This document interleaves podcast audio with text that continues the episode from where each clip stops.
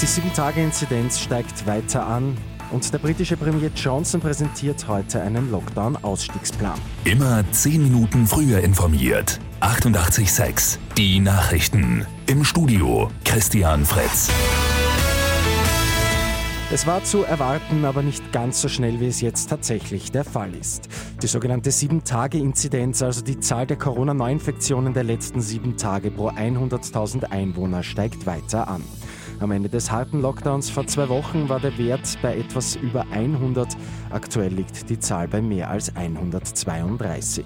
Weitere Öffnungsschritte rücken damit wohl in weite Ferne.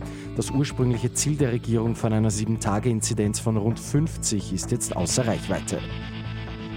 In Großbritannien soll der wochenlange Lockdown bald zu Ende gehen. Premier Boris Johnson will heute einen Plan präsentieren, wie das funktionieren soll.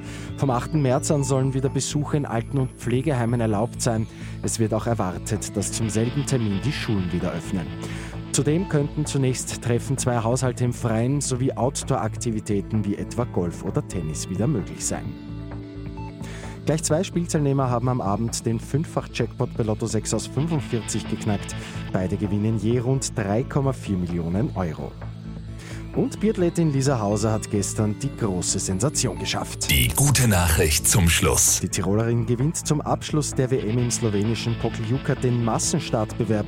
Damit ist Hauser die erste österreichische Biathlon-Weltmeisterin überhaupt. Mit 886 immer 10 Minuten früher informiert. Weitere Infos jetzt auf Radio 886 AT.